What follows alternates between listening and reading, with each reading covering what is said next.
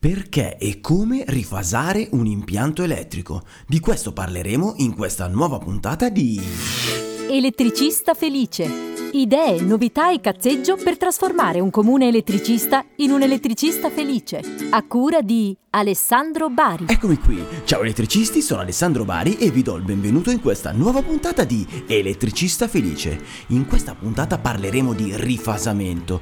Per me un argomento piuttosto complesso da comprendere con tutte le sue regolette. Ascolteremo tutto, ma proprio tutto sul rifasamento dal nostro esperto del giorno. Ma prima vorrei ringraziare coloro che hanno fatto la differenza, che sono andati su elettricistafelice.it slash fai la differenza e hanno deciso di contribuire e finanziare questo progetto. E sono Alessandra Formaggio della Rigel.biz, Massimo Bonucchi del ClassicDevicesClub.it, Stefano Salvoni di webkarma.it, Marco Biancardi di iLoc.com, Eric Cosentino di Smart Bini Catania, Mattia Gaiani di fmelectric.it, Daniele Bonalumi di GIE, il giornale dell'installatore elettrico, elettricoplus.it, Alessio Piamonti del professionista elettrico.it. Grazie, grazie, grazie, grazie, grazie, grazie. Ragazzi, mi spiace tantissimo, ma anche questa settimana non ho telefonato agli elettricisti e non ho chiesto loro l'opinione sull'argomento del giorno.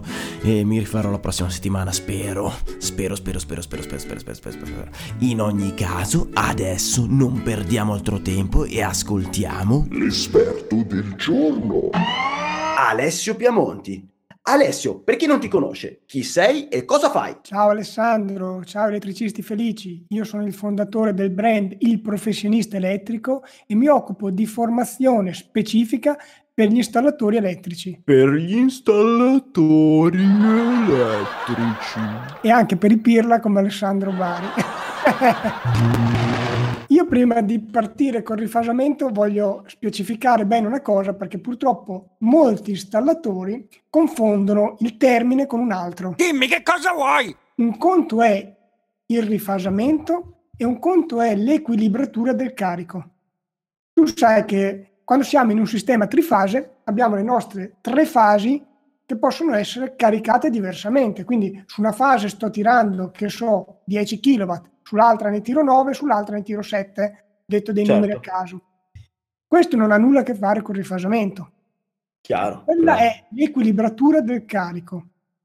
Se io devo cercare di avere un impianto che eh, assorba energia quanto più eh, simile possibile sulle tre fasi. Addirittura la norma CEI 021 che ha, regola, che ha valore di legge in quanto è la regola tecnica di connessione per gli impianti in bassa tensione, prescrive di non superare una differenza di 6 kW fra una fase e l'altra. Ma quello non c'entra col rifasamento. Quindi l'equilibratura del carico vuol dire che eh, ho troppi carichi magari monofase su una fase, dovrei spostarli sull'altra fase in modo da poter avere l'assorbimento circa uguale sulle tre fasi. Ok, e fin qui tutto chiaro. Ma il rifasamento invece? Ecco, il rifasamento diventa necessario quando abbiamo un basso fattore di potenza. Il fattore di potenza cos'è Alessandro? Non è un contadino della Basilicata, ma è Ma è chiarissimo. Non lo so. Che figura di merda. Di- Dillo con un'altra parola, come si chiama anche il fattore di potenza? Eh, Cosfi. Bravo. Ora, io ogni volta che io dirò cosfi, tu dovrai dire ga. Facciamo una Fattore prova. di potenza. Cosfi, Ga- bravissimo. Con sfiga. Con sfiga. Fa figa. Dai, al di là delle battute, quando serve rifasare? Attualmente serve rifasare se la potenza contrattuale è superiore a 15 kW. Quindi fino a 15 kW me ne posso sbattere, diciamo tra Ah. virgolette, perché poi avere un impianto che è molto sfasato non è proprio il massimo, ma comunque posso- potrei Diciamo che fregarmene. tu subisci eventuali multe. Eh, A questo ti riferisci? Cioè sotto non i ci 15 sono, non ci kW sono sanzioni. non ci sono sanzioni sotto i 15 kW. Eh, Perché 15 poi- kW compreso. Ah, ok, perfetto. Compreso Mm. i 15 kW. Sopra i 15 kW invece ci sono sanzioni perché è l'unico motivo poi che spinge le aziende a rifasare l'impianto. Fino a qualche anno fa sì, adesso no. E ti spiego Ah. perché. Mm, Faccio una premessa. Con 15 kW sappiamo che possiamo prelevare il 10% in più, quindi 16 kW e mezzo. È ovvio che 16 kW e mezzo rientra nell'addizione 15 kW, quindi non è un impianto in cui sono obbligato a rifasare, a fare il rifasamento. Poi se, Ok, se lo vogliamo fare, tanto meglio. Cosa significa rifasare? Ora, questo è un discorso un po' difficile perché entra in gioco mh, l'elettrotecnica, quindi si parla di potenza attiva, potenza reattiva e poi se vogliamo anche la potenza apparente.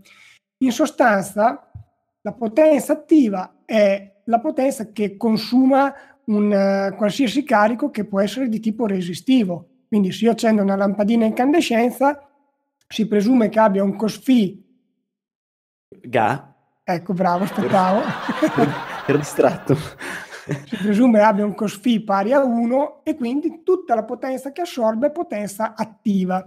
Ma se io ho un carico che sfrutta gli effetti del magnetismo, come ad esempio potrebbe essere un motore elettrico che per Motore. funzionare ha bisogno di creare un campo magnetico, ecco che in quel caso lì non assorbe più solo potenza attiva, ma assorbe anche potenza reattiva. Ovviamente lo sto dicendo in maniera molto semplificata, in modo che eh, il concetto sia il quanto più chiaro possibile. Poi eh, l'elettrotecnica è una scienza abbastanza complessa e non è nemmeno giusto semplificarla così tanto, ma l'importante è che riusciamo a capire il concetto. Ora, se io ho 100 kW di potenza attiva e 100 kW di potenza reattiva, mi troverei con un COSFI che vale 0,7. Ok, Se io avessi un COSFI di 0,9, vuol dire che ho 100 kW di potenza attiva e 50 kVAR di potenza reattiva. reattiva. ok, Ecco, fino a qualche anno fa, per l'esattezza fino al 2016, era possibile avere un COSFI di 0,9, anzi superiore a 0,9, e non pagare delle penali. Adesso non è più così, perché dal 2016 c'è stata una delibera dell'ARERA che ha imposto che nelle fasce F1 ed F2 il COSFI sia almeno 0,95. Quindi vuol dire che se assorbo 100 kW la, eh, di potenza attiva, la potenza reattiva dovrà essere 33 kVAR, quindi Ok. un terzo. Poi in realtà anche qui io ho parlato di potenze, ma sarebbe giusto parlare di energie, quindi kilowattora e kilovarora, quindi Ma, quanta potenza ehm, assorbo nel tempo. Cioè deve Ecco. essere... No, fammi capire, per arrivare a un COSFI di eh, 0,95, eh, avendo eh, come potenza attiva 100 kW, deve, io devo avere almeno 33 kVAR o al massimo 33 kVAR? No, indicativamente se tu stai assorbendo 100 kW e stai assorbendo 33 kVAR, ecco, il COSFI di quel carico è di 0,95 circa. Ok, Se la potenza reattiva fosse maggiore, il COSFI sarebbe minore. Quindi se tu Ok. avessi 100 kW attiva e 50 kW di reattiva, il COSFI sarebbe 0,9. Ok. E se è minore io sono in multa, se è maggiore no. Esatto. Va Ma bene. attenzione perché c'è un altro aspetto da considerare. Dimmi, dimmi, dimmi, che cosa vuoi? Attualmente le multe, le sanzioni non sono salatissime, però sai, anche se fossero per dire 20-30 euro al mese, in un anno iniziano a essere soldini, magari per una piccola azienda. Però Sì, c'è un altro aspetto fondamentale, che fondamentalmente è questo. Chi non rispetta i limiti stabiliti nella delibera dell'ARERA può vedersi sospesa la fornitura di energia e quindi vale la pena rifasare. È ovvio che non è che dal giorno all'altro te la sospendono, però il distributore potrebbe inviare una comunicazione in cui ti dice di adeguarti entro un certo tempo perché altrimenti ti possono sospendere la fornitura di energia e questo per un'azienda è un problema grosso. Non sono tanti 20, 30, ma anche 100 euro al mese di, di, di penale, sono il non poter lavorare perché non abbiamo più la, la materia prima energetica per poter far funzionare nostre, i nostri utilizzatori.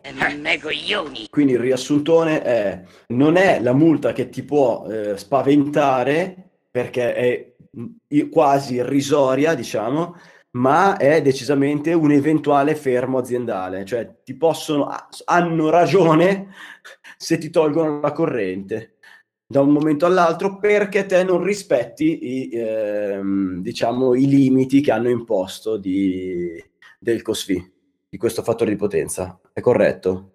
È corretto, poi è ovvio che non sospenderanno nessuno l'energia elettrica da un giorno all'altro, ci saranno delle comunicazioni, però ecco, bisogna fare attenzione, bisogna fare un calcolo per capire come rifasare e nel momento in cui bisogna rifasare qual è, diciamo, la cosa più semplice da fare, Alessandro? Inserire? Eh, allora, dei condensatori, adesso te la butto lì così. No, esatto. sinceramente quando, quando, quando, mi è capitato, io ho semplicemente chiamato il fornitore, poi ho parlato con l'azienda che costruisce questi cabinò gli ho mandato a loro le ultime bollette del cliente e loro hanno fatto tutti i calcoli e mi hanno dato il prodotto adeguato, eccetera, eccetera, con, uh, già calibrato per quell'azienda. Questo è, è ciò che ho fatto io. Cosa bisognerebbe fare invece? Per essere veramente professionali, innanzitutto uno dovrebbe saperli fare questi calcoli e eventualmente rendiamo disponibile un foglio di calcolo in Excel che l'ho già preparato ed è molto semplice ma soprattutto bisogna stare attenti a tante altre cose. Cioè, dare solo la bolletta e basta è un po' limitativo. Ti faccio un esempio. Ipotizziamo che il cliente sia intenzionato a installare un impianto fotovoltaico, oppure che ce l'abbia già. L'impianto fotovoltaico eroga energia attiva, quindi tutta l'energia reattiva le utenze la vanno a tirare dalla rete in presenza del fotovoltaico e questo mi va a generare uno sfasamento molto ampio. Anzi, molti clienti che prima erano, avevano il rifasamento a posto, dopo l'installazione del fotovoltaico si sono trovati ad avere un basso fattore di potenza. Ho? Cap- ho capito poco. Ho capito poco perché si è impastata un po' la voce. Ah, vabbè, potresti dai, ripetere cortesemente? In sostanza, L'impianto fotovoltaico eroga energia attiva, quindi le utenze consumano quell'energia attiva, ma visto che, visto che devono ciucciare anche l'energia reattiva, tutta l'energia reattiva che serve la vanno a ciucciare dalla rete. E quindi dalla rete prendono solo energia reattiva e di conseguenza sono totalmente sfasati. È come se prendessero, che ne so, il 100% della reattiva dalla rete e, e, e un, un 100% però di un'altra fetta in pratica, di un altro impianto dal fotovoltaico.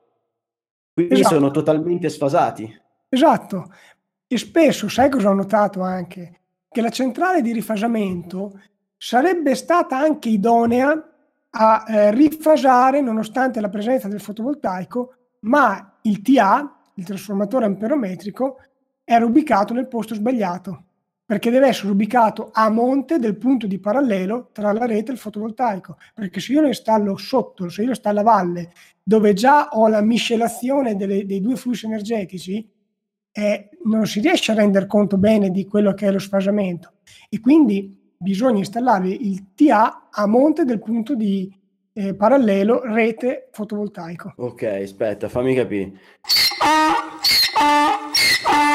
un'azienda ha il suo contatorone, il contatore tradizionale, sì. ok? Da lì escono i cavi e vanno al quadro generale.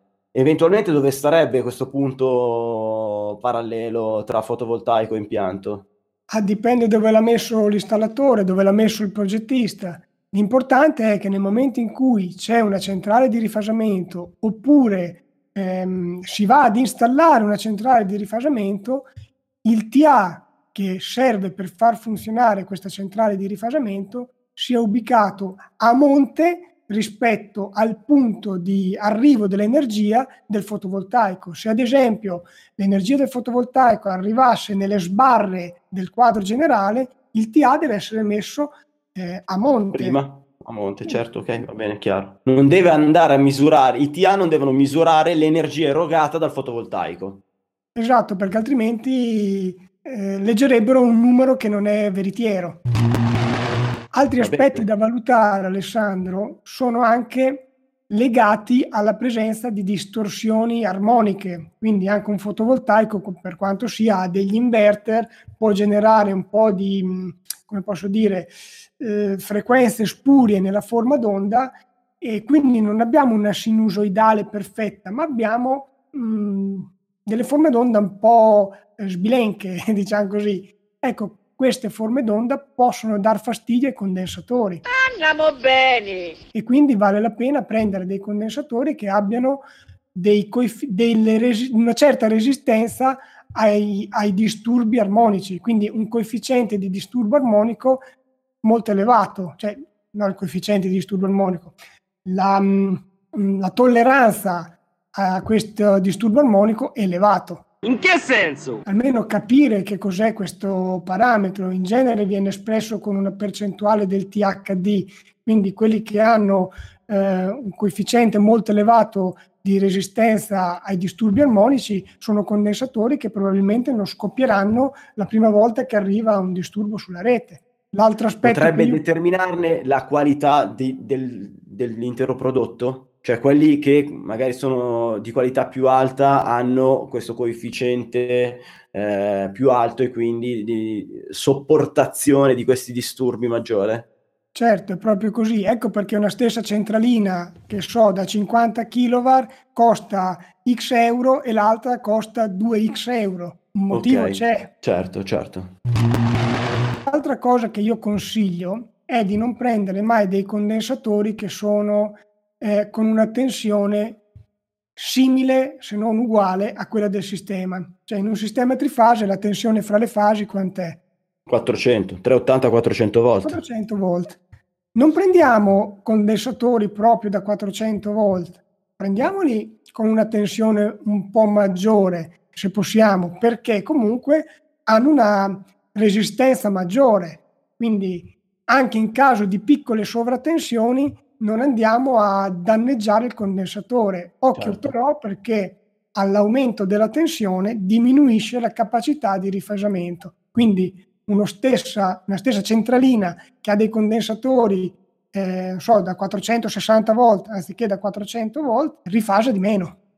Quindi bisogna chiedere ah. al fornitore la potenza effettiva rifasante. In realtà c'è un rapporto molto semplice, dipende dal quadrato del rapporto delle tensioni però basta chiederlo al fornitore. Sai che mi ricordo io di tanti tanti anni fa, circa 20 anni fa, avevo aperto da veramente pochissimo, avevo aperto da veramente poco, lavoravo in una ditta, eh, facevo manutenzione in una ditta, ehm, un laminatoio, e questi avevano una stanza enorme dove c'erano tutti gli armadi, ne passavo a misurare e poi vedere, si vedevano i condensatori che si allungavano e allora erano praticamente in procinto di esplodere perché c'erano anche quelli che esplodevano. E io vabbè, facevo tutte le varie misure guardavo quelli che erano deformi si sostituivano o quelli che avevano una tensione adesso non mi ricordo che cosa notavo sulla tensione quale variazione notassi sulla tensione comunque quando non erano conformi eh, si cambiavano prima dell'esplosione in pratica. Ed era, era, una roba che si faceva tutte le mattine, ma era una stanza enorme, piena di armadi, piena di condensatori. Comunque Alessandro ha detto una cosa giusta, il condensatore si allunga in base alla presenza di un certo cosfiga. Giusto, bravo, bravo, bravo. Sempre, sempre, sul pezzo. C'è altro da sapere per quanto riguarda i condensatori e il rifasamento? Eh, ce ne sarebbe tanto da dire. Adesso così su due piedi mi sembra che le cose più importanti le abbiamo dette. Poi mh, mm, non so, non mi viene in mente altro così di... di, di... C'hai un consiglio inutile del giorno? Il consiglio inutile del giorno. Il consiglio inutile del giorno è di... So che forse non sei d'accordo, però secondo me è opportuno non prendere le bollette e darle al fornitore di centrali di rifasamento, ma cercare di capire invece qual è la centrale più idonea per quell'impianto. Quindi guardare sì le bollette, ma magari fare anche uno studio tramite l'inserimento di uno strumento di misura che mi va a calcolare quelli che sono i disturbi armonici in modo da poter capire qual è la centrale effettivamente più adatta per quel caso. Perché, sai Alessandro, montare una centrale di rifasamento che dopo due mesi iniziano a esplodere i condensatori, poi il cliente potrebbe anche non essere troppo contento. No, beh, chiaro, dici che è una roba così frequente, cioè se io chiamo Gino Var, che ha, ha la sua produzione di armadi di rifasamento, lui mi consiglia un armadio, cioè solo guardando le bollette potrebbe consigliarmi un armadio così tanto non idoneo al mio caso da far esplodere i condensatori? Sì, oppure viceversa potrebbe consigliarti un prodotto che è molto prestante e di conseguenza costa di più rispetto a quelle che possono essere le reali esigenze del cliente. Questo penso sia la cosa più probabile, piuttosto che rischiare di, di farti esplodere i condensatori, probabilmente magari dici ok ti do una roba dove spendi più di quanto dovresti spendere ma sei sicuro. Cioè è sicuro lui che te la vende non che guadagna magari margini superiori e te sei sicuro di non farci la figuraccia. Questo è già la vedo come più probabile come sì, un caso più probabile. Se tu sei capace di farti i calcoli, di capire qual è il prodotto perfetto per quel caso, allora offri anche un servizio migliore. Però nel mio caso specifico, ad esempio, io non riuscirei a calcolare eh, in maniera precisa, dovrei comunque chiamare te o, comu- o un professionista che lo fa già, cioè non mettermi a studiare per fare un calcolo ne facessi tanti, ma a me è capitato una volta, eh, a parte vent'anni fa che facevo quel lavoro lì, ma se no una volta un mio cliente che ha dovuto rifasare, quindi ho chiamato il professionista di turno, che però era il produttore, come ti ho spiegato prima.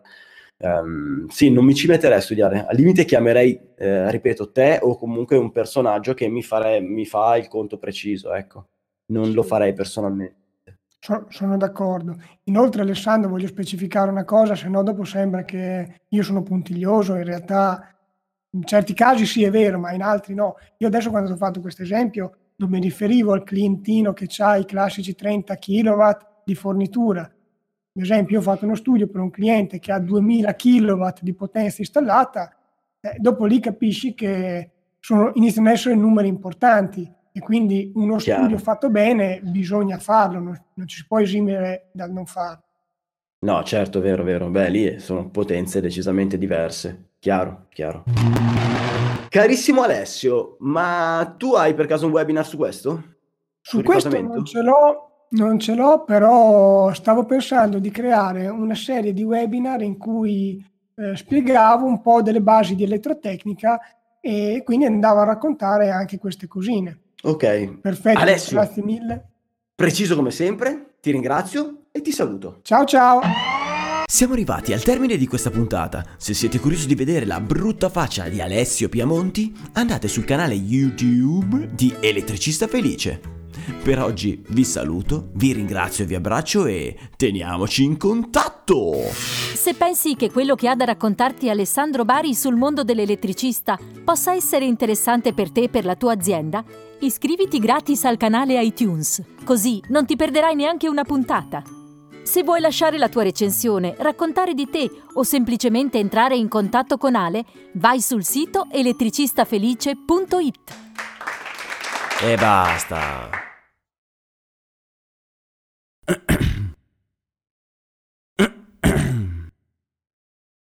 Ciao, sono Elettra, l'elettricista donna. O com'è che Donato lo intervisti, Alessio lo intervisti e io? Perché io no? No, scherzo, dai. Non ci voglio mettere la faccia, già ci metto tante altre parti del mio corpo, anche sul lavoro, la faccia no. Ciao.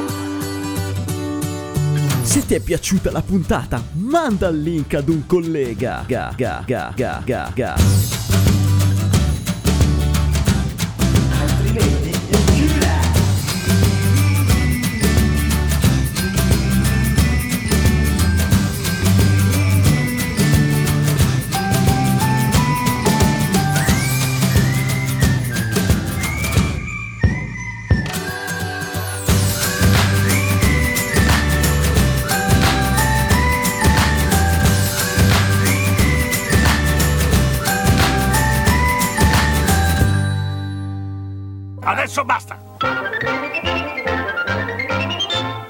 Non è giornata, non ne posso più, guarda, io chiudo, eh, chiudo.